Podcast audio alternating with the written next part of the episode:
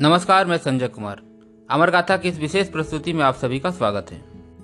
साल 2018 में एक फ़िल्म रिलीज़ हुई थी, जिसका नाम था रोबोट 2.0 जिसमें अक्षय कुमार ने पक्षी राजन का भूमिका अदा की थी। आज मैं उसी पक्षी राजन के रियल कैरेक्टर के बारे में बताने जा रहा हूँ। पक्षी राजन सालिम अली का जन्म बम्बई के एक सुलेमानी बोहरा मुस्लिम परिवार में हुआ था। नौ बच्चों में वे सबसे छोटे थे। उनका पिता मोजुद्दीन और माता का नाम जिन्नत उन्निसा था। जन्म के पहले वर्ष में उन्होंने अपने पिता एवं तीसरे वर्ष में अपनी माँ को खो दिया। बच्चों की देखभाल, निसंतान चाची हमीदा बेगम और मामा अमीरुद्दीन तैयब जी की देखरेख में होने लगी।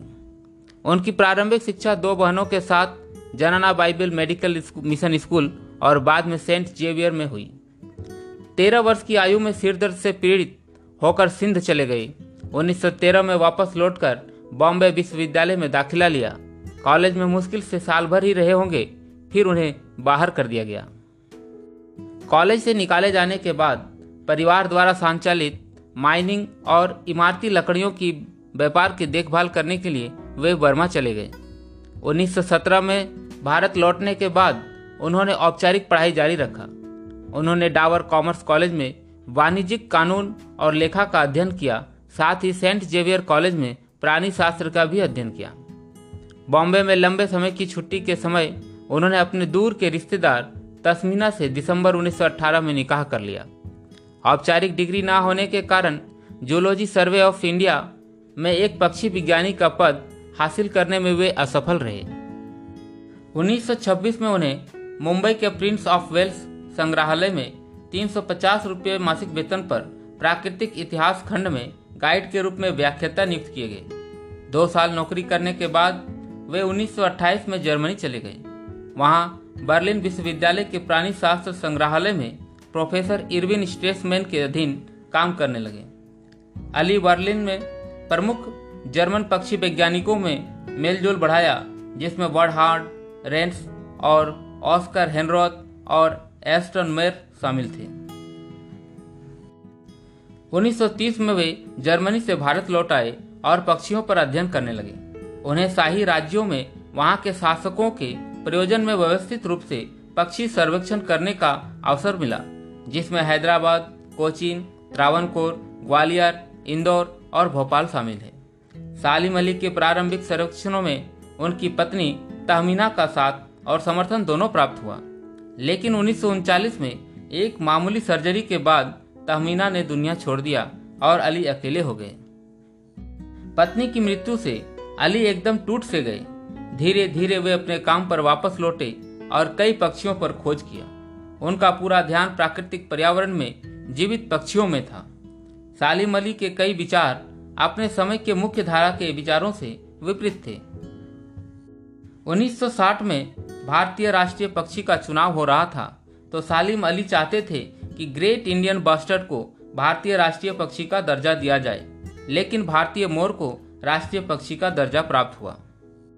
सालिम अली ने कई मानद डॉक्टरेट और कई पुरस्कार प्राप्त किए। सबसे पहले एशियाटिक सोसाइटी ऑफ़ बंगाल के द्वारा उन्नीस सौ तिरपन में गोविंदा लॉ गोल्ड मेडल 1970 में इंडियन नेशनल साइंस एकेडमी द्वारा सुंदर लाल होरा मेमोरियल मेडल, उन्हें अलीगढ़ मुस्लिम विश्वविद्यालय, दिल्ली विश्वविद्यालय, आंध्र विश्वविद्यालय से मानद डॉक्टरेट उपाधि प्राप्त हुई। उन्नीस सौ सड़सठ में वे ऐसे पहले गैर ब्रिटिश नागरिक बने, जिन्होंने ब्रिटिश ऑरिंथोलॉजिस्ट यूनियन का स्वर्ण पदक हासिल किया।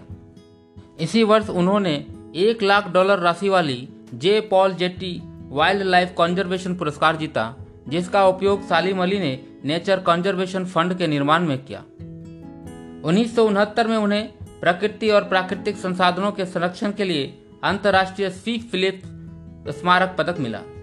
नीदरलैंड की प्रिंस बर्न हार्ट द्वारा उन्हें नीदरलैंड के order of the golden ark of commander नियुक्त किया गया।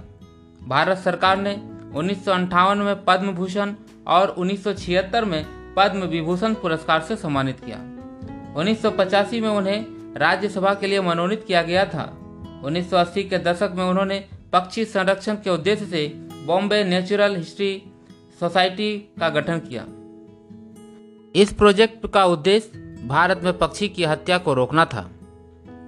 उन्नीस सौ सतासी में पक्षियों का यह चलता फिरता शब्द को लंबे समय तक प्रोटेस्ट कैंसर से जूझते हुए इक्यानवे वर्ष की आयु में इस संसार को छोड़कर चल बसे। पक्षियों के संरक्षण में आपने जीवन के पैंसठ वर्ष गुजार दिए, जो एक अतुलनीय उपलब्धि है। भारत सरकार ने इस पक्षी विज्ञानी के सम्मान में कोयम्बटूर में Salim Ali centre for ornithology and natural history सकून स्थापित किया। पौंडीचेरी विश्वविद्यालय ने Salim Ali school of ecology and environmental science की स्थापना की। द फॉल ऑफ़ स्पेरो में सालिम अली ने अपनी आत्मकथा लिखी, जिस पर रोबोट 2.0 फ़िल्म बनी। इस फ़िल्म में अक्षय कुमार ने सालिम अली की भूमिका अदा किया। आज के लिए इतना ही। आशा है अमर गाथा की प्रस्तुति आपको अच्छी लगी होगी। ज़्यादा से ज़्यादा लाइक, शेयर और फॉलो करना ना भूलें।